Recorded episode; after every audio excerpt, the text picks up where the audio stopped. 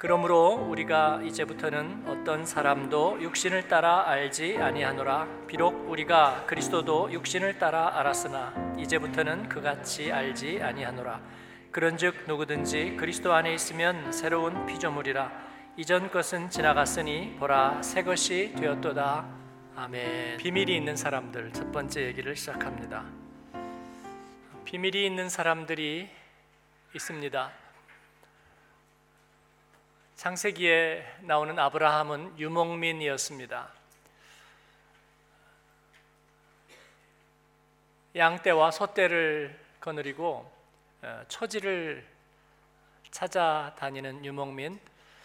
그러나 그 아브라함은 문명의 발상지였던 갈대아우르 그곳이 예, 그의 거점이었습니다. 그러나 어느 순간부터인가 이 아브라함은 어, 역주행을 시작합니다. 그래서 문명이 있는 곳을 버리고 척박한 곳을 향해 길을 떠나고 일생 동안 그 순례의 길을 행합니다. 어, 왜 그랬을까요? 예, 그에게는 그럴 만한 비밀이 있었기 때문입니다. 뿐만 아니라 그는 자기 조카 롯과 함께 다녔는데 예, 양떼들이 늘어나면서 어, 함께 있기가 어려워졌습니다. 그때 조카에게 비옥한 땅, 소할 땅을 먼저 선택하게 하고 자기는 광야에 그대로 남습니다. 그리고 촛불을 켜고 어, 단을 쌓죠. 왜 그런 바보 같은 선택을 했을까? 그러나 창세기 12장부터 시작되는 prehistory라고 알려진 1장부터 11장까지의 이야기에 이어서 실제로 하나님이 경륜을 펼쳐 가시는 하나님의 구원 역사 그 첫 테이프를 끊는 사람은 아브라함입니다. 그 바보 같은 선택의 아브라함을 하나님께서는 우리에게 하나의 모델로 제시하고 있습니다. 그에게는 비밀이 있는 것입니다. 그 이후에 창세기의 마지막을 장식하는 또 한 명의 주인공인 요셉은 이복 형들의 모함을 받고 죽인 것처럼 처리되어서 이집트의 노예로 팔려갑니다. 어, 시위대장의 집에 노예가 되는데 팔레스타인의 청년 노예가 이집트의 문화도 말도 풍속도 서른 데다가 게다가 노예입니다. 그냥 때려 죽여도 아무런 하자가 흠이 없는 그런 비천한 존재인 이 요셉이 예, 그곳에서 놀랍게도 모든 것을 형통하게 하는 주역이 됩니다. 제가 일부 예배를 마치고 어, 한 집사님에게 어 집사님이 가는 곳마다 부흥이 되네. 어, 일부 찬양대를 섰길래 일부 찬양대도 사람이 많아졌던데 또 다른 곳에도 다른 곳에도 예, 그랬더니 굉장히 행복한 미소를 지고 어, 가셨어요. 요셉에게 그런 일이 일어난 거죠. 어, 제가 세상 속에서 살았다면 정말 제일 듣기 싫은 얘기가 아마 그런 류의 이야기였을 거예요. 뭐 어떻게 하다 보니까 특별한 삶을 살았다. 아, 웃기지 마세요. 네. 콩 심어도 콩이 안 나는 세상이라고요. 뭐 진인사해도 대천명이 안 되는 세상이라고요. 그러니까 그런 얘기 하지 마세요. 아마 예, 저 같으면 그랬을 것 같아요. 그런데 그리스도 안에 우리가 복음의 비밀 안에 살면서 어, 지금은 그 이유가 깨달아집니다. 어, 그는 초라하고 보잘것없는 그리고 정말 안에 원한과 그리고 맺힌 게 많았을 그런 노예였지만 그가 하는 일이 잘 되는 거예요. 그가 노예로서 무슨 일 했을까요? 아마 화장실 치우는 일 하지 않았을까? 뭐 그런 생각이 들어요. 그러죠? 뭐 거기 잡고 도살하고 그리고 나서 그 찌꺼기 치우는 거 뭐 그런 거 하지 않았을까 싶어요. 빨래도 제일 더럽고 안 좋은 빨래 했을 거라고 생각해요. 아마 저주받은 일 그런 일을 시켰을 거라고 생각합니다. 그러다가 뭐 병에 걸려 죽든지 사고를 당해 죽든지 오염이 되어서 죽든지 아마 상관이 없었을 건데 문제는 걔가 그런 일을 하는데 하는 일이 잘 되는 거예요. 화장실을 치우면 잘 되고요. 시체를 치워도 잘 되고요.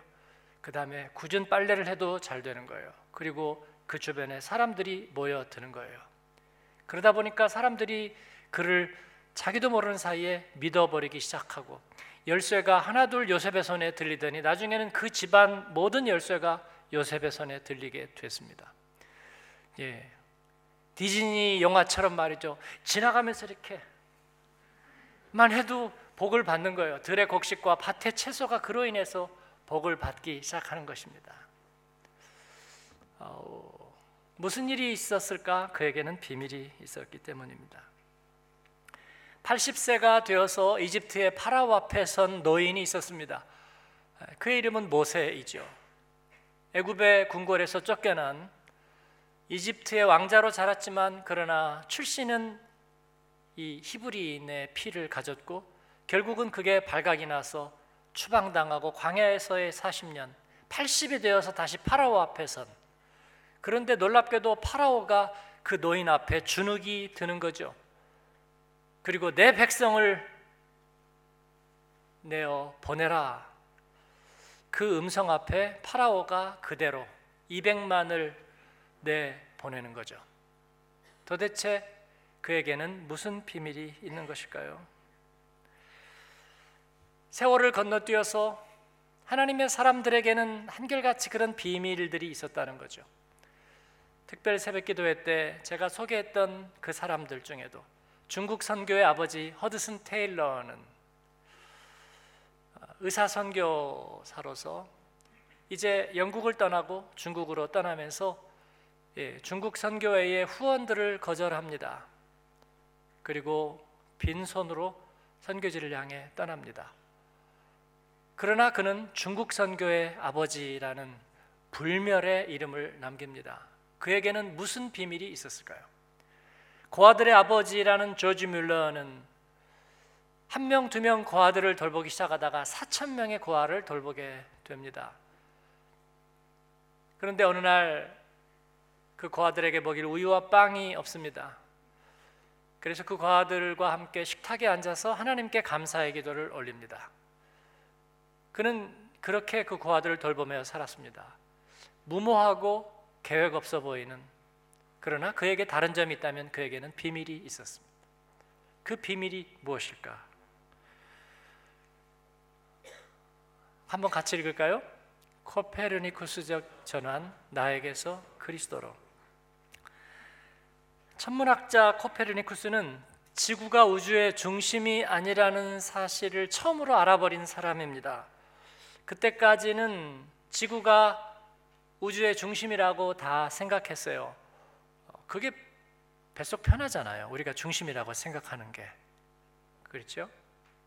어, 은하계도 태양계도 어, 다 우리가 중심이라고.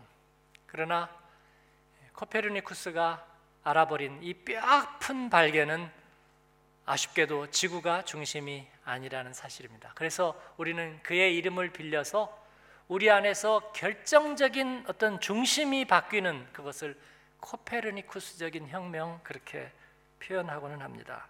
바로 우리가 예수님을 만나면 우리 안에서 이런 코페르니쿠스적인 전환이 중심 이동이 일어나는 것입니다. 어떻게? 요 대목에서 여러분이 이제 주의를 놓치지 마세요. 잘 저하고 잘 주목을 해 주시면 좋겠어요. 우리가 예수님 안에서 하나님의 은혜를 경험합니다. 우리는 예수 그리스도의 성육신과 십자가의 그 대속의 사랑, 그 은혜의 이야기를 통해서 우리는 하나님의 우리를 향한 은혜를 알게 됩니다. 이것을 보고 뭐라고 얘기하냐면 우리는 예수님을 만난다 그렇게 표현합니다. 굉장히 어떤 사건처럼 표현하죠. 어, 제가 문재인 대통령을 알까요? 제가 지난 주에 어, 누구 얘기를 하니까 어, 떤 분이 저보고 그러더라고. 아 그분 아세요? 그래서 아 몰라요. 예. 제가 아느냐 그런 건 만났느냐 그런 거예요. 그죠? 예. 어, 저보고 오바마 대통령을 아느냐? 어, 저는 알지만 그분은 몰라요. 그건 모르는 거예요, 여러분. 그냥 TV 통해서 아는 건. 근데 알 수도 있잖아요. 응? 그분이 독일에 우연히 방문했어요. 그 제가 보러 나갔는데 어, 같이 만나게 됐어요. 제가 가서 악수 한번 하고 명함을 이렇게 드리니까 이분이 봤더니 어, 한마음. 응? 그러면서 예, 안다고. 아니 어떻게 하세요? 구글 치다가 어떻게 잘못 쳐서 이상하게 한 마음을 쳐버렸더니 우리 교회 같은 여러분 한 마음 치면 우리 교회 그냥 뜨는 거예요 구글에서. 그래서 아 당신 얼굴도 봤다고 그럴 수도 있잖아요. 그럴 수도. 그러면 이제 그때부터는 저하고 오바마하고 트는 거예요. 그 제가 어디 가서 오바마 만났다 그렇게 얘기할 수 있는 거죠. 친분 있는 것. 우리가 하나님의 은혜를 아는데 마치 누구하고 부딪혔던 사건처럼 우리의 삶의 한 시점에서 우리가 이걸 경험하는 거고요.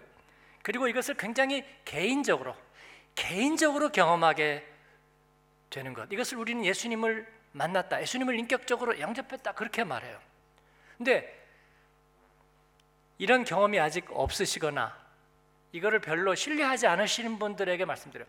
이게 왜 중요하냐고요. 왜 네 그리스도인은 여기에 목매는 것처럼 그러느냐고요.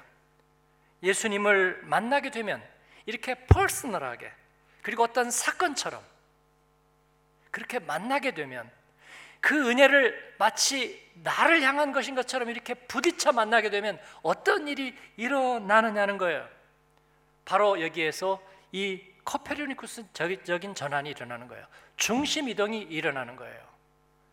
내가 내 삶에 그리고 내 환경에 내가 주인이고 주체였다는 생각이 바뀌어 버리는 것입니다.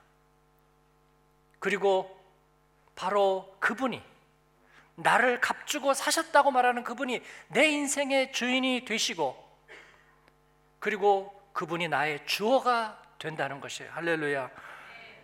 내가 내 인생의 중심이 아니라는 사실을 알아버리는 것입니다. 그런데 그래서 어쨌느냐고요? 그게 도대체 뭘 가져오느냐고요? 근데 이건 엄청나게 중요한 것입니다. 여러분, 지구가 중심이 아니라는 사실을 알아버리면서 뭐가 달라졌나요? 어마, 어마, 어마한 것들이 달라졌습니다. 내가 내 인생의 주인이 아니라는 사실을 알면서 마치 내 안에서 자율신경이 작용하는 것처럼 많은 것들이 움직이기 시작합니다. 내가 예수님을 영접하고 그의 은혜를 접수한 것은 내가 한 것 맞은데 나머지는 내 의지와 관계 없는 것처럼 일어납니다. 이것이 비밀입니다. 예전에 내 안에 내가 중심되었던 주인 되었을 때의 나의 자아를 한번 바라 보십시다. 어땠습니까?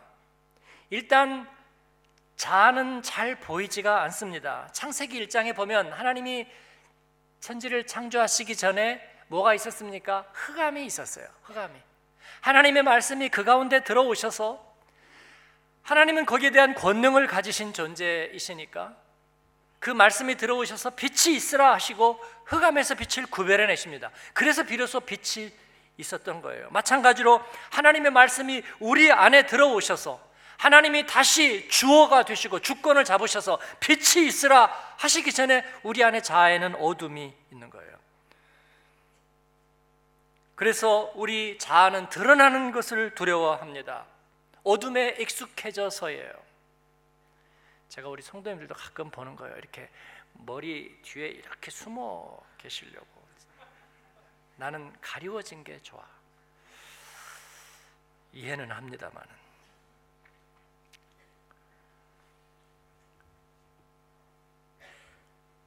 대중 속에 숨겨진 것 어, 저도 그게 좋았어요. 드러나는 것은 부담스러웠습니다.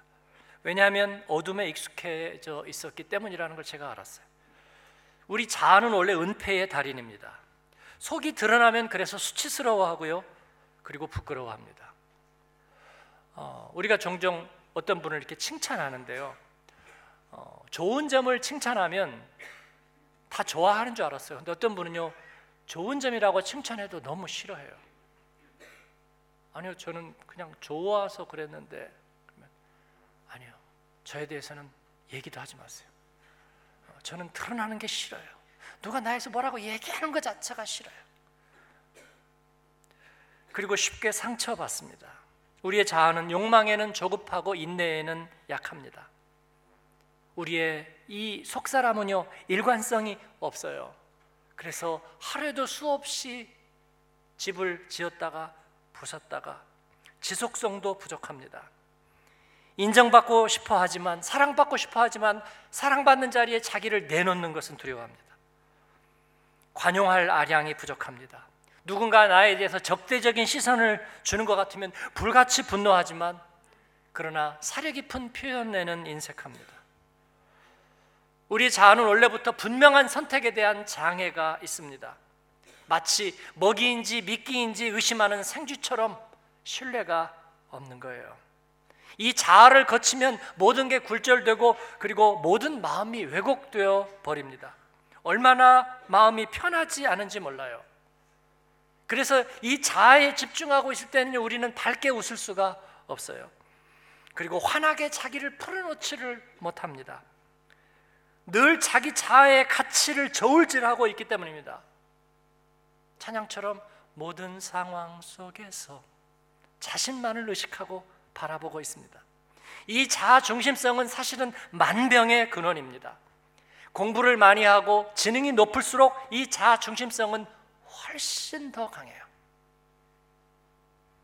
경험을 많이 하고 산전수전을 많이 겪으면 훨씬 더 너그러워지고 훨씬 더 넓어질 거라는 생각은 우리를 배신합니다. 그럴수록 자기의 판단과 주관과 자아 중심성이 강해지는. 왜냐하면 자기 중심적으로 더 정당화시키고 거기에다가 더 경험에 살을 붙이고 더 많은 벽을 쌓았기 때문입니다. 제가 제자 훈련을 시작하면서 교우들에게 견적이 많이 나온다고 하는 얘기는 바로 이 부분이에요. 자아의 벽을 허무는데 그만큼 많은 공사가 필요하겠다는 뜻입니다. 반면에 우리가 은혜 받는다는 말은 주님을 만난다는 말은 은혜 받는다는 말하고 굉장히 맞닿아 있습니다. 은혜 받는다는 말은 무슨 뜻이냐면 순간적으로 자신을 잊어버린다는 뜻입니다. 자아를 잊어버린다는 뜻이에요. 어떤 분들은 아, 꼭 은혜 받을 때만 그런가요? 뭐 노래에 집중하거나 일에 집중하거나 아니면 무슨 콘서트장에서 막 이때도 자아를 잊어버리지 않느냐고 자기를 잊어버리니까 저렇게 애들이 펄펄 뛰지 막. 근데요 저도 경험해 봤는데 그거 다 의식하고 하는 거예요 네? 의식하고 뭐. 네. 잊어버리지 않더라고요 잊어버리지 않아요 축구 경기장에서 뭐 오래 예. 잊어버리지 않아요 술 마시면 진심이 나온다고? 예, 저는 그렇게 생각하지 않아요.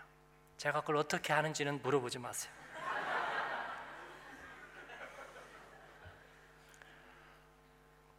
그런데 하나님의 은혜를 받으면 그 순간 자기를 잊어버립니다. 어, 저는 이거 정말 여러 번 실험했습니다. 우리 교회도 의사들 많지만 뭐 내과 의사들은 좀 하면 정신과 의사들하고는 얘기가 통해요, 제가.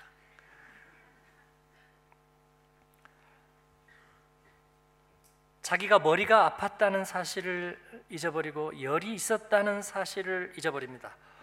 어, 왜냐하면 저는 설교하고 나서 이 두통이 나온 적이 많습니다. 어, 그 얘기는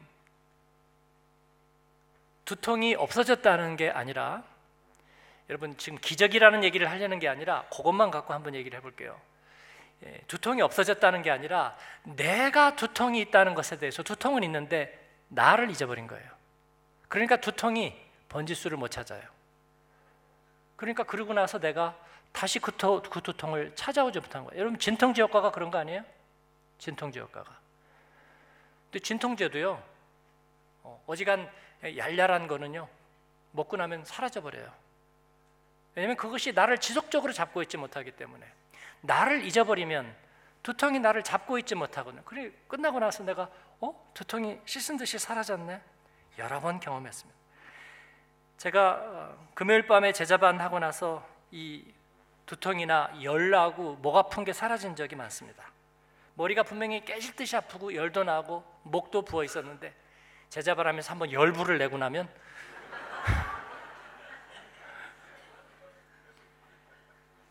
제자반 초기에는 제가 꼭 12시를 넘겼어요. 그러다가 좀 약간 열이 오르고 흥분하면 옷 벗어가지고 확 집어 던지고 예, 그리고 안수기도까지 하고 그리고 나면요 사라져요. 왜냐하면 잊어버렸기 때문이에요. 잊어버려. 제가 제 자신을 잊어버렸기 때문입니다. 하나님께 집중하면 나는 망각됩니다.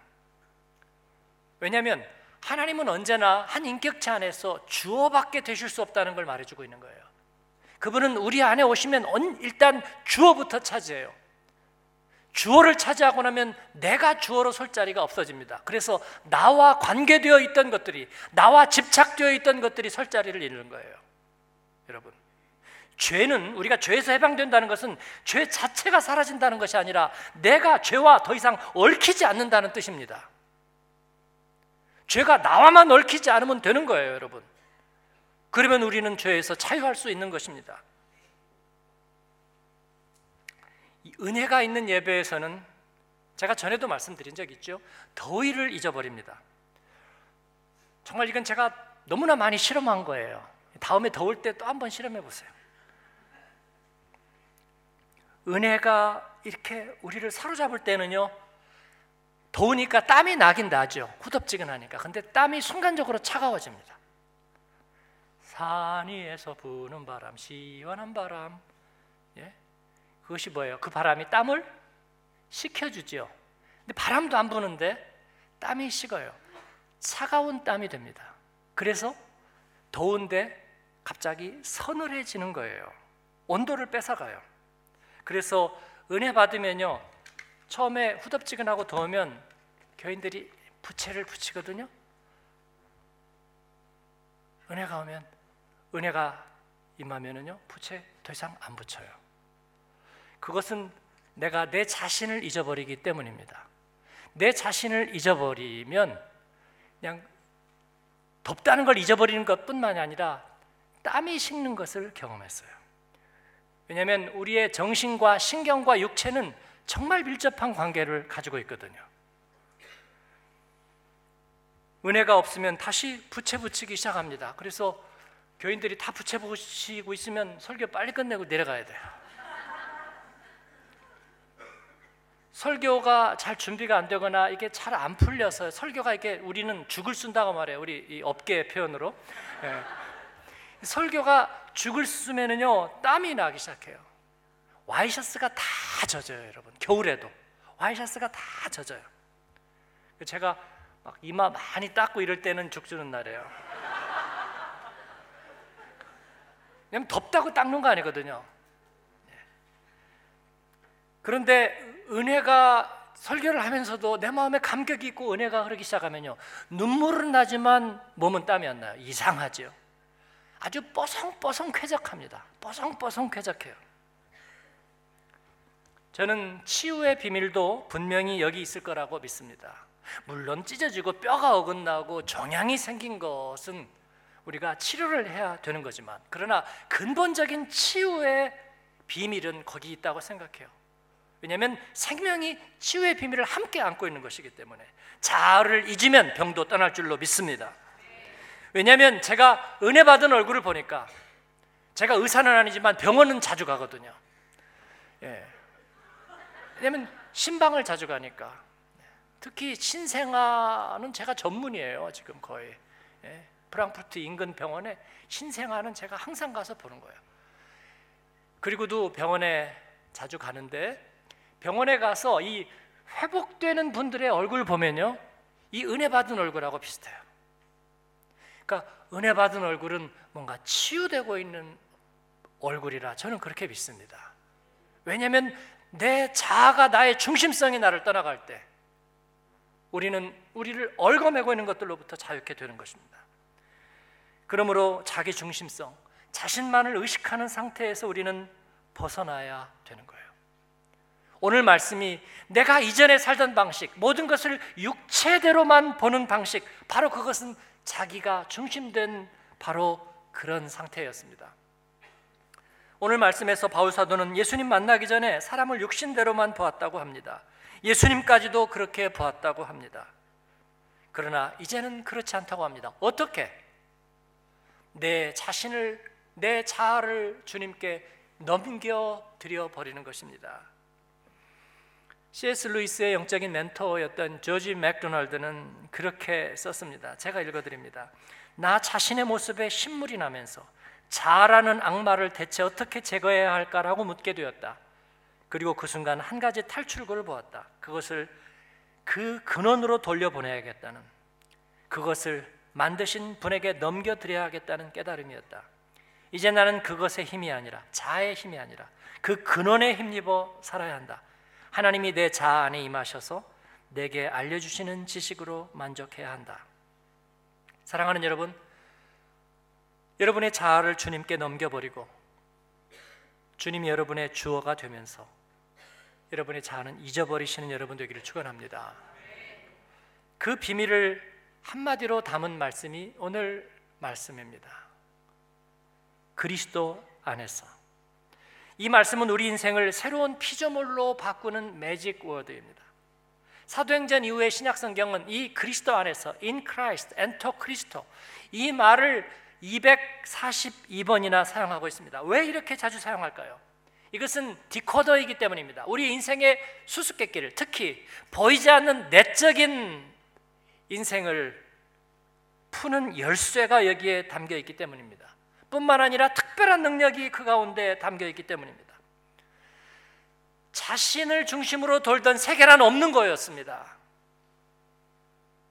비밀이 있던 사람들, 그들의 비밀은 바로 여기에 있었습니다. 하나님을 인격적으로 만나고 그들은 더 이상 자신을 중심으로 살 수가 없었습니다.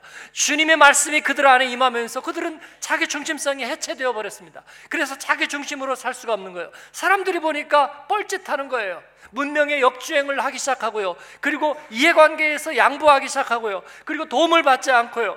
그리고 극한의 상황에서 저주와 원한과 그리고 그런 르상티망에 사로잡혀 살지 않는 거예요. 이상하죠? 그러려고 그런 게 아니라 그들 안에서 자기가 해체되어 버리니까 자율신경처럼 그들의 중심이 바뀌면서 그들이 다른 일들을 하게 되는 것입니다.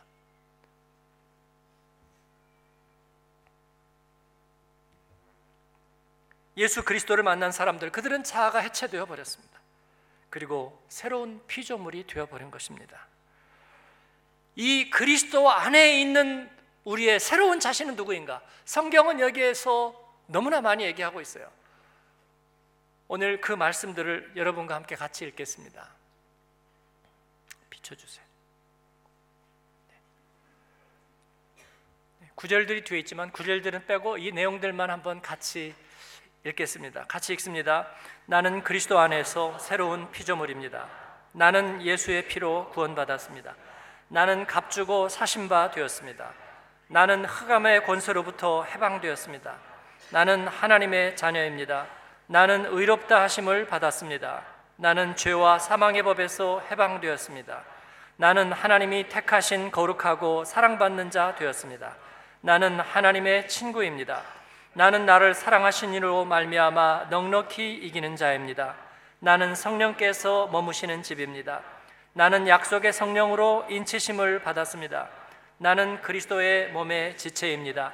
나는 죄에 대하여 죽고 하나님에 대하여 살았습니다. 나는 주 안에서 그의 능력으로 강건합니다. 나는 그리스도와 함께 하나님의 상속자입니다. 나는 하나님의 성품에 참여하게 되었습니다. 나는 그리스도 안에서 충만합니다. 나는 주께서 채찍에 맞음으로 나음을 받았습니다. 나의 생명은 그리스도와 함께 하나님 안에 감추어졌습니다. 나는 그와 같은 형상으로 변화할 것입니다. 나는 그리스도와 함께 하늘에 앉게 될 것입니다. 나는 하늘의 시민권이 있습니다. 나는 그리스도 안에 있으면 항상 이기는 자입니다. 나는 내게 능력 주시는 자 안에서 모든 것을 할 수 있습니다. 나는 생명의 포도나무의 가지입니다. 나는 그리스도와 함께 살아났습니다. 나는 세상을 이기는 자입니다. 나는 하나님과 세상을 화해케 하는 자입니다. 나는 세상의 빛과 소금입니다. 아멘.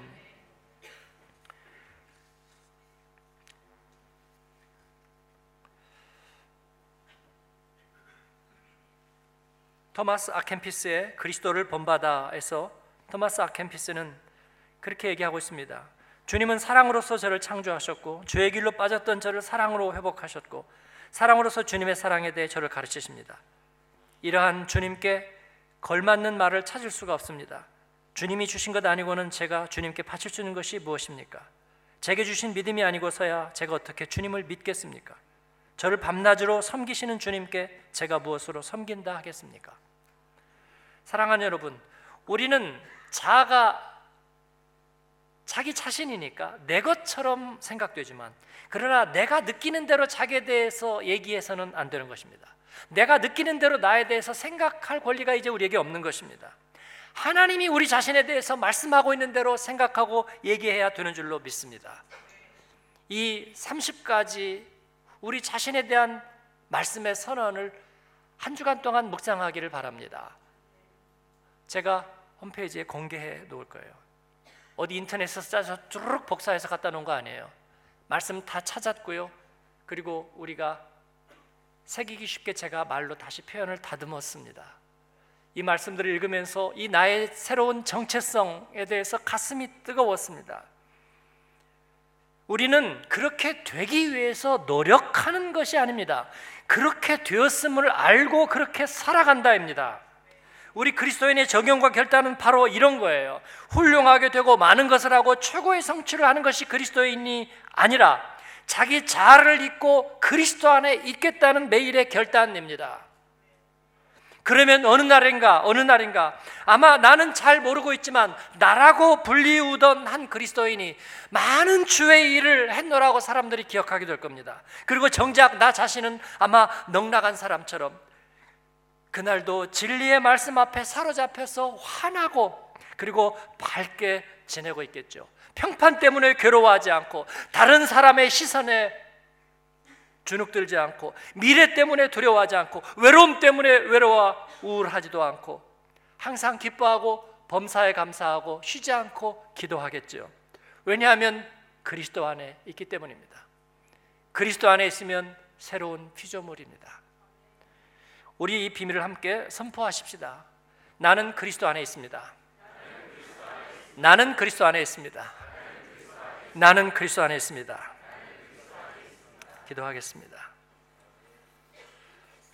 우리 함께 하나님 앞에 기도하겠습니다. 안녕 내 자아의 집이여.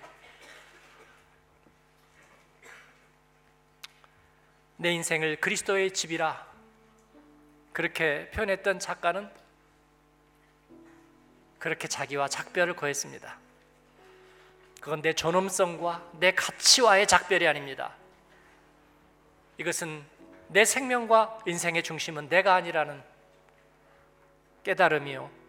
그리고 하나님이 내 인생의 중심이라는 주의 은혜가 이제 내 새로운 자아가 되었다는 깨달음과 고백일 뿐입니다.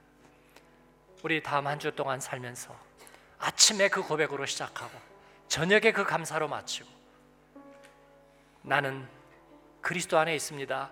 선언하며 살고 그때 우리에게도 형통의 일들이 일어나는지 우리가 질병에서 치유함을 받는지 그리고 우리가 하나님 앞에 축복된 존재가 되는지 주님 앞에서 우리가 실험할 수 있기를 바랍니다. 우리의 마음을 드립니다. 하나님 내가 그리스도 안에 있습니다. 우리 같이 입술을 열어 기도하겠습니다. 은혜로우신 아버지 하나님 감사합니다. 내가 그리스도 안에 있습니다. 주님 내 인생이 그리스도 안에 있습니다. 하나님 주님이 값주고 사셨습니다. 나의 안에 거하라. 나도 너의 안에 거하리라 말씀하십니다. 나는 너의 하나님이라 나는 여호와 너의 하나님이라 주님 말씀하십니다 너는 내 것이라 내가 너를 구속하였고 내가 너를 지명하여 불렀나니 너는 내 것이라 주님이 말씀하십니다 주님 감사합니다 내가 그리스도 안에 있습니다 나를 괴롭게 하는 모든 것들아 나를 얽어매고 있는 모든 것들아 나를 떠나가라 이 모든 것들로부터 내가 주님으로 말미암아 넉넉히 이기게 됨을 믿습니다 우리를 괴롭히고 우리 안에 있는 모든 근심과 두려움과 우리를 하나님으로부터 멀게 하는 모든 악한 불신앙의 권세들아 떠나갈지어다. 우리 주님 앞에 오늘도 선포하고 선언합니다. 하나님 내 인생은 주님의 것입니다. 값주고 사셨습니다. 의와 거룩함의 옷으로 저희를 옷 입히시고 그리스도의 집이 되어 살게 하시고 생명구원과 화목의 도구 되어 살게 하십니다. 하나님께 모든 권한과 하나님께 모든 권세와 능력이 주께 있습니다. 우리 주님 감사합니다. 영광을 받으시고 주의 사람들을 복 주시옵소서. 예수님의 이름으로 기도합니다.